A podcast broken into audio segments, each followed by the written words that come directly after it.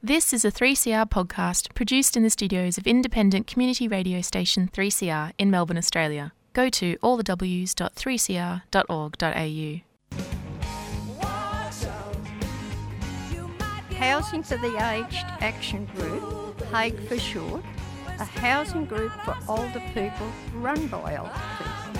Present Raise the Roof! We advocate for secure, affordable, and appropriate housing.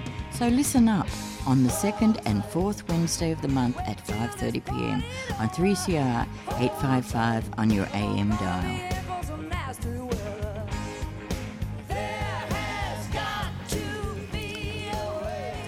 Uh, that's right. You're listening to Raise the Roof, the Housing for the Age Action Group show here on 3CR 8:55 a.m. Uh, my name's Shane. Uh, in the studio today with Steph. How you doing, Steph? Hey, I'm good. uh, Fiona, my regular co-host, still away. Possibly, I mean, back in the country by the time. Well, she's probably. I mean, by the time you hear this, she's back in the office. She's back on deck. Her jet lag is cured. She's uh, refreshed, ready to go. You should call her up and harass her and make her do some work for a change. Um, so uh, today we are going to be speaking to Victoria's Commissioner for Residential Tenancies. Um, we wanted to talk to that's Heather Holst. Um, we wanted to talk to her about what her role is, uh, what she does for Victorian renters, and uh, help people understand a bit better what uh, the commissioner's role is and how they can sort of leverage the things that she does to improve things for renters. So we're going to jump right into that now. Uh, here is Victoria's uh, sort of inaugural Commissioner for Residential Tenancies. Uh, she comes from a, a, long background in the community housing sector, uh, worked at Launch Housing and Tenants Victoria, uh, places like that. And according to her bio on her website, uh, also ran Australia's first uh, not for profit real estate agency, Homeground Real Estate, which definitely makes her the first real estate agent we've ever interviewed for this show. so here's Heather Holst. Uh, can you tell the listeners about what you do as the Commissioner for Residential Tenancies and what the sort of Commissioner's role is? Yeah, so Commissioner for Residential Tenancies um, is a, intended to be um, a role that amplifies the voices of Victorian renters um, into government, and that being the Victorian government. Um, so I work um, to the Minister for Consumer Affairs, who has responsibility for policy around rental, the law, and sort of you know general policy and services as well. Um, so what I do is I listen, uh, take advice as much as possible directly from renters. I keep up with all the research. I have um, you know take advice from a lot of the stakeholders who are working directly in the area, like the legal centres, like HAAG, mm-hmm. um, and uh, you know make sure that I'm as well informed as possible but but my role is really to unreservedly advocate for renters. It's not about oh, but what about the property industry as well? You know, what, what about the owners? Um, my, mine is this is what the renters need. Um, that's my role. Great. Hey, uh, how do you see the relationship between the commissioner's role and the role of non-governmental groups that advocate around ten- renters' rights? from HAAG to Tenants Victoria to the Rental and Housing Union and many others? Yeah, no, it's a great question. I don't do direct service delivery, which all of those agencies do. Um, so they have a lot of information and, um, you know, that they really need to feed into the policymakers as well. Uh, I, my role is um, much more a kind of internal government one, I guess. Um, yeah, so I can you know, help sometimes with coordinating different uh, points of view. Um, you know, getting people together. If I hear them, you know, several people working on the same thing, for example, or sort of suggest they might, you know, introduce them to each other, because it is quite a complex array. You know, um, when you're a renter who's got a problem, um, finding out how to go get help for it can be confusing at times, and that's because it's quite a complex space. Yeah, so I can I can help with that. So I see, um, and there's also things that the non-government groups uh, can say. You know, they can really say things loudly in the media. Um, you know, they can take advocacy positions publicly. That it wouldn't be really that wise for me to do as a commissioner, but I can get into um, other rooms, I suppose, and know what's going on within government uh, more easily. Great.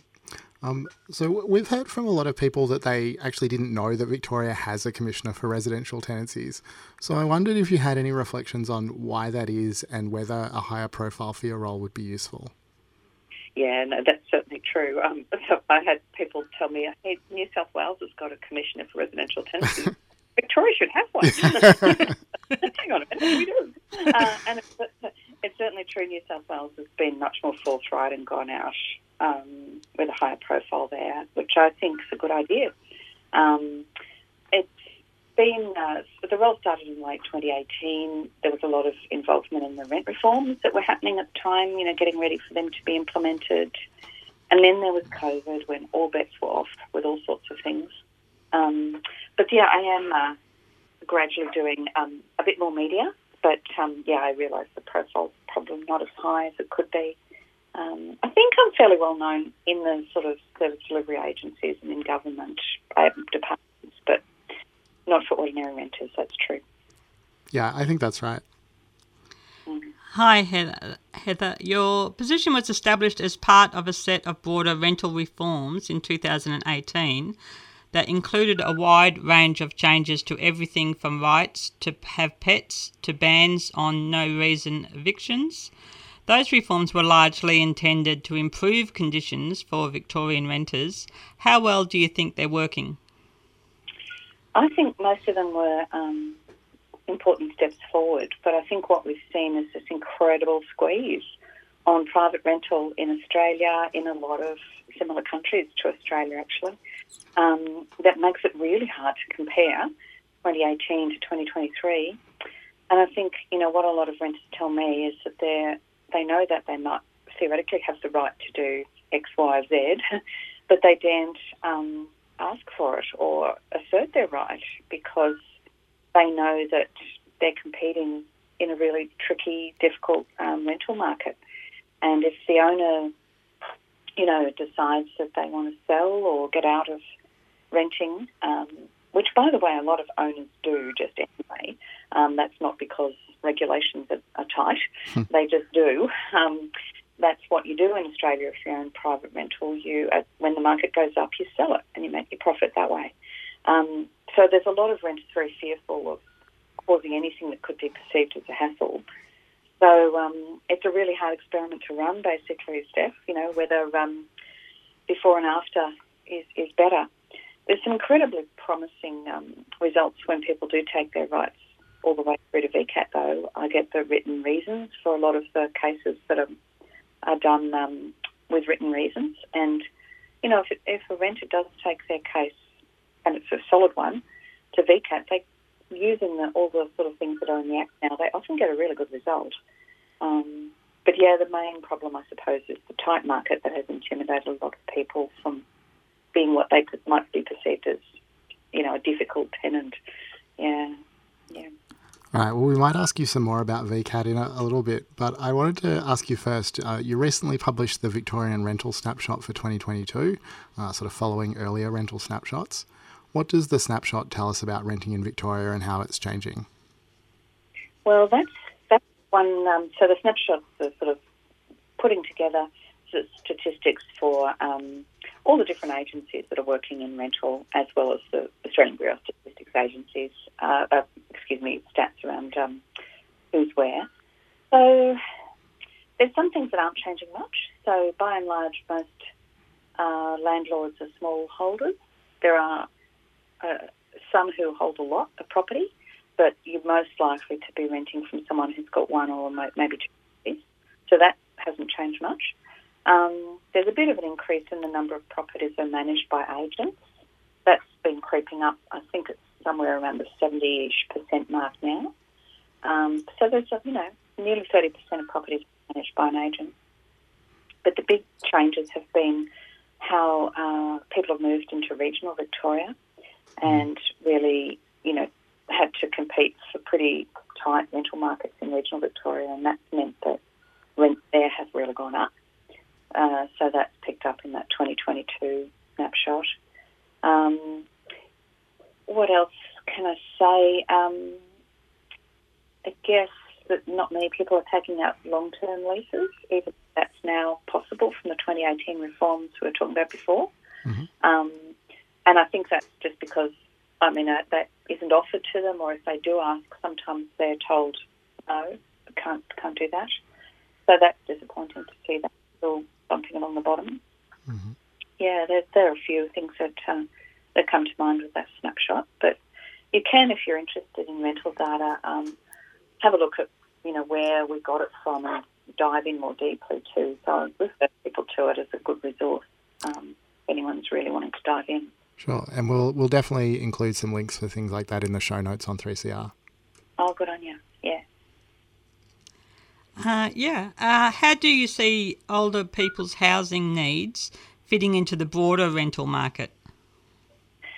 Well, I think I'm, I'm quite worried about this, I must say, because I think our assumptions in Australia have been that when you're older, you'll probably um, own your own home.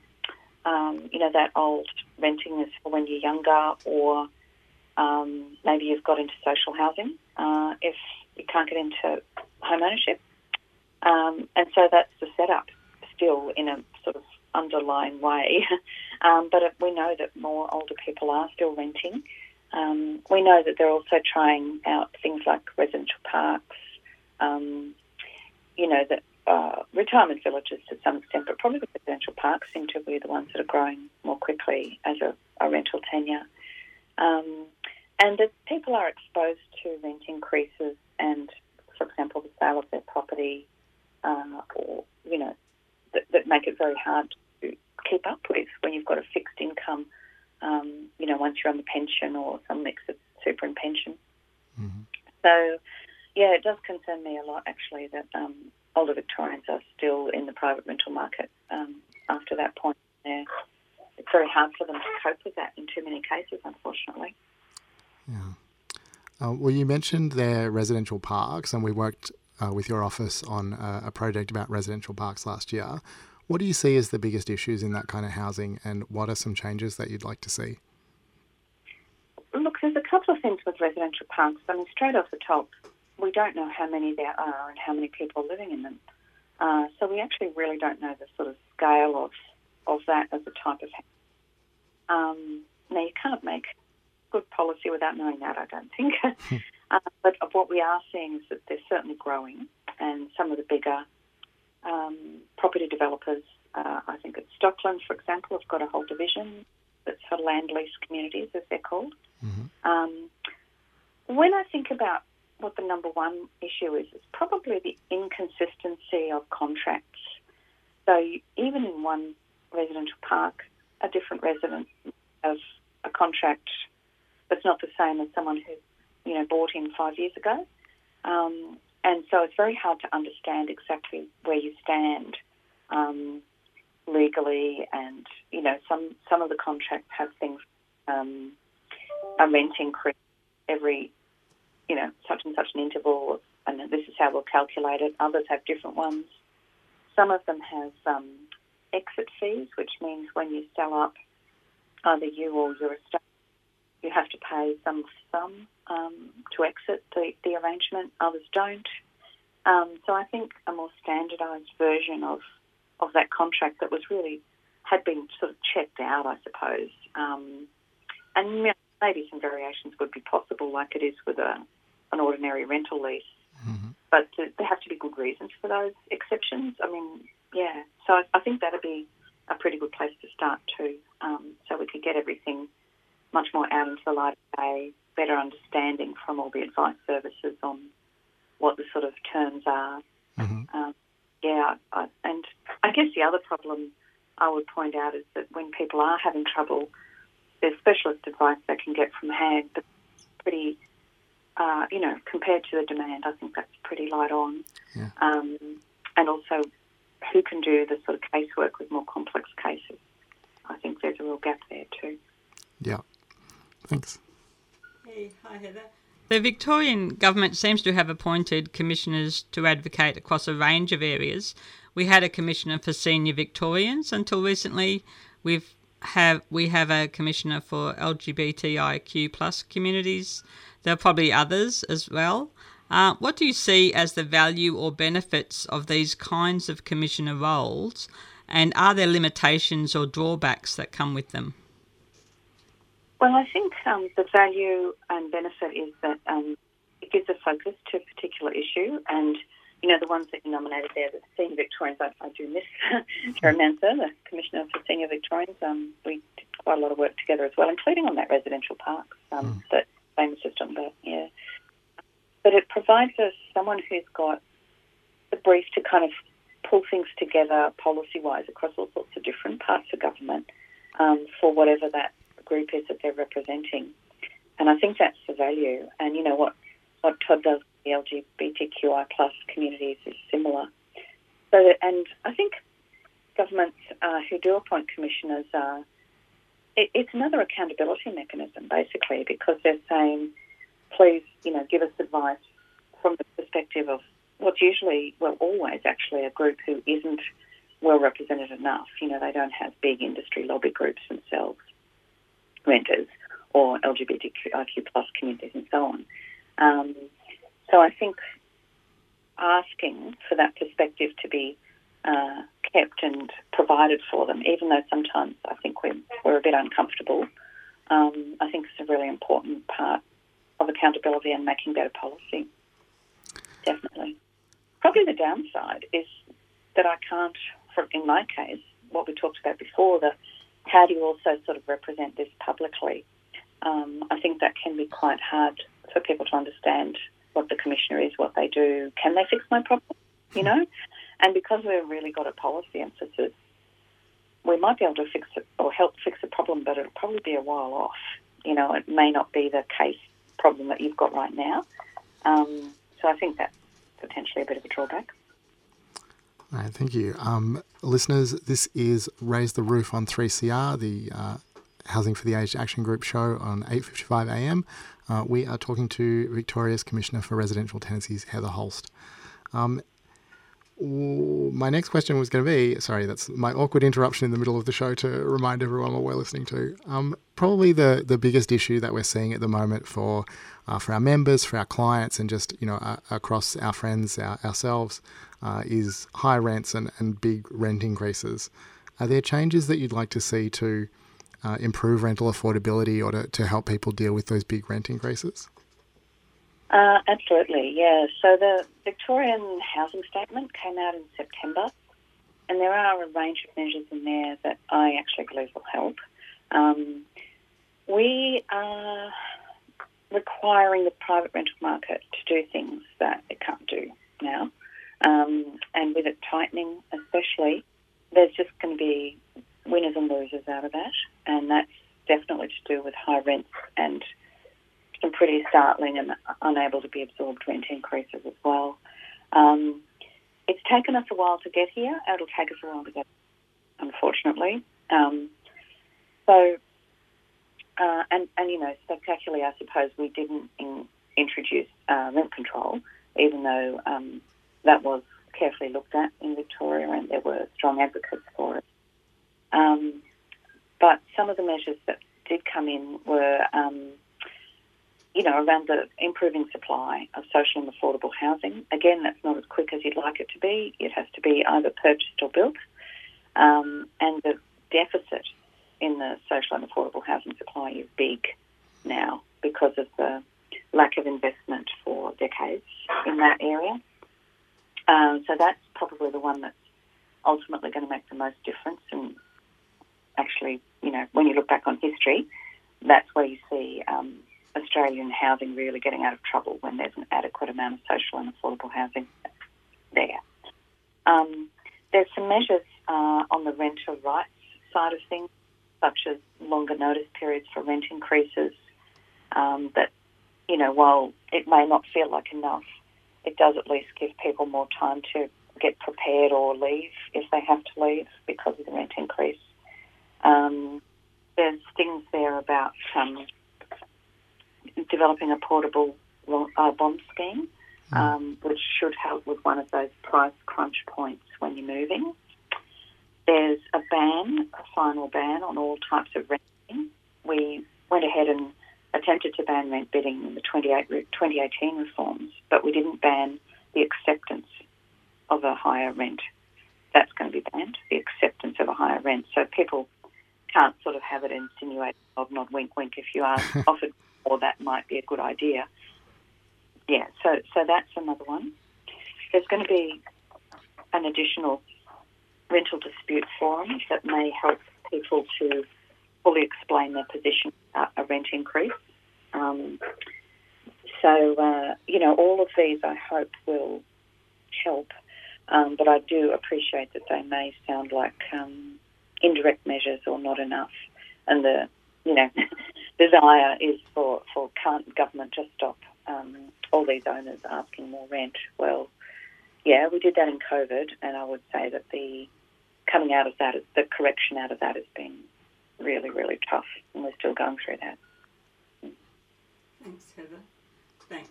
Uh, the next um, question we just want to say is um, building on some of the things you've already actually mentioned, actually, which is good.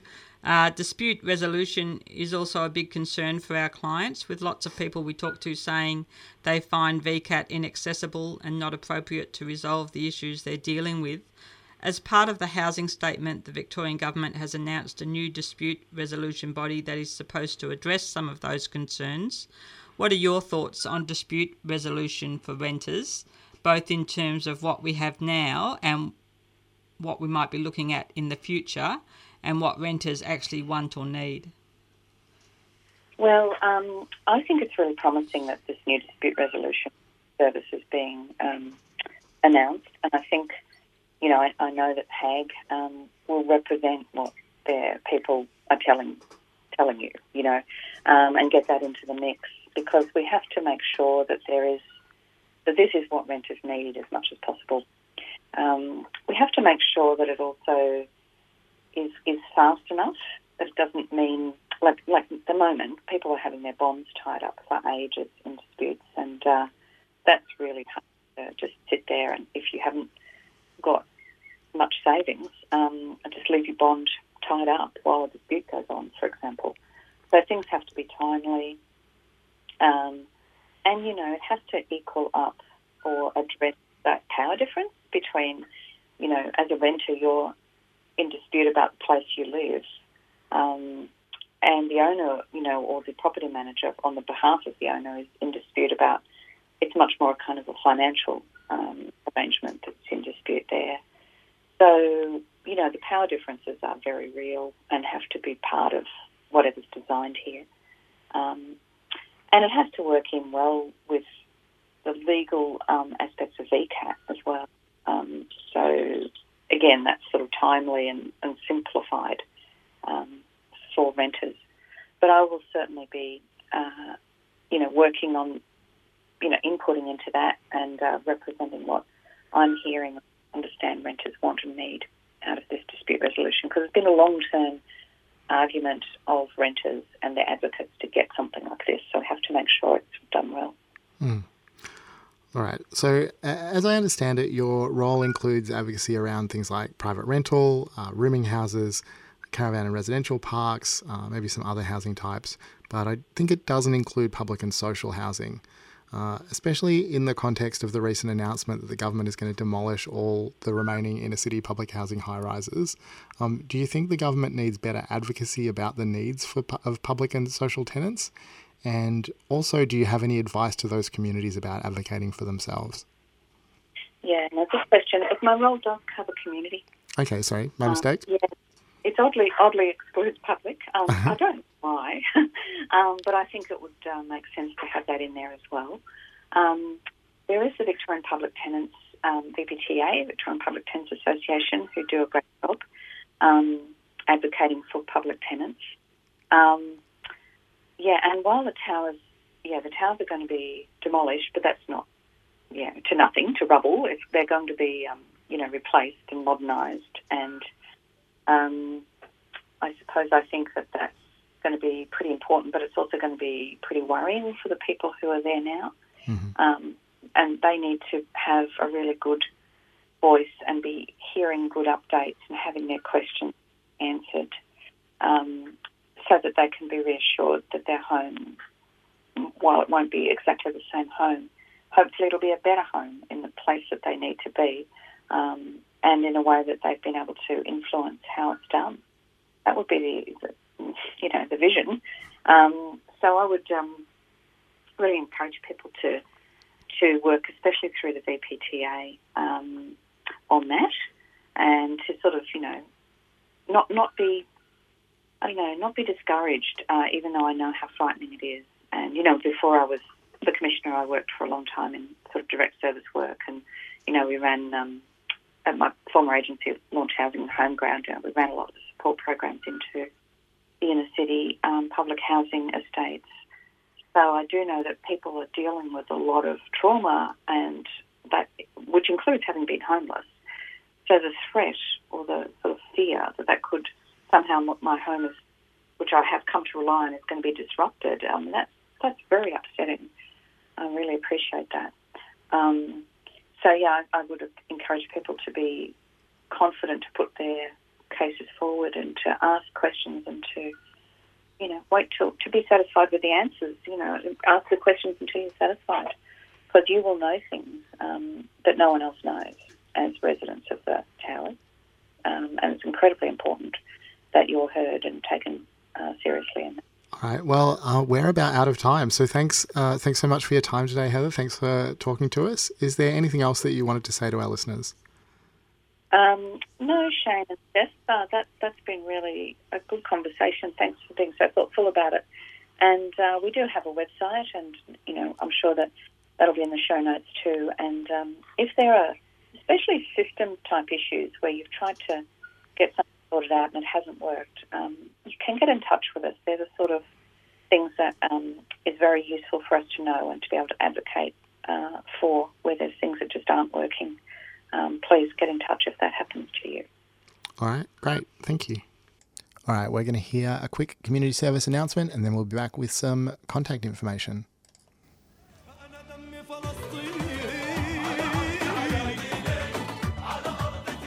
What's taking place in Palestine is horrendous. The people of Gaza, who have survived ethnic cleansing, three wars, and a 16 year siege, are now facing the biggest attacks ever mounted against them.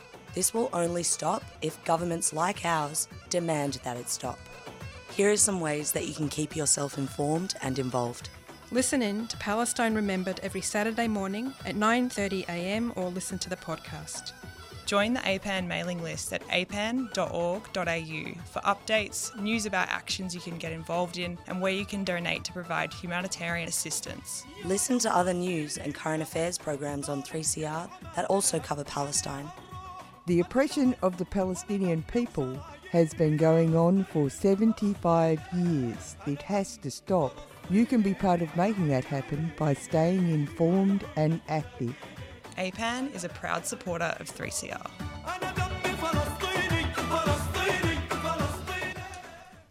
All right, we're almost out of time here on Housing for the Aged Action Group's Raise the Roof program.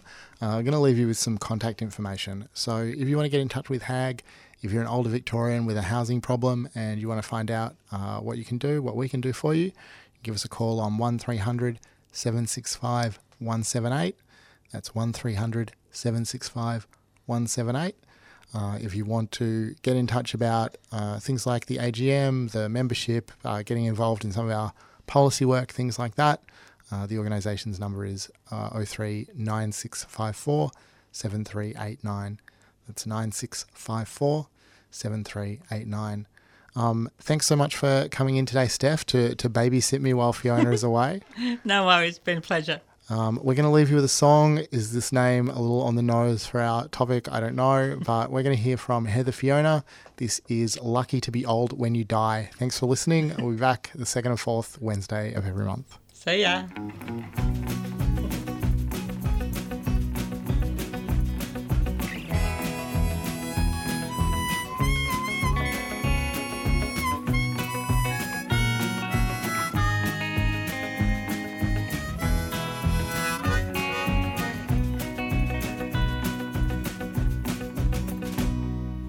reflection in the mirror shows the lines inside your eyes. You're frowning at the creases in your cheeks formed by your smile. Inside, you still feel like a child, but it's lucky to be old when you die. Your back gets sore from sitting when you go out on long drives. Have to stretch your neck three ways each morning when you rise. Daylight's not as flattering as you'd like, but it's still lucky to be old when you die. All those youthful faces, fresh and plump with a life, beautiful as spring flowers, unmarked and unlined. Not all of them will celebrate turning 35. So if you're worried over wrinkles, something's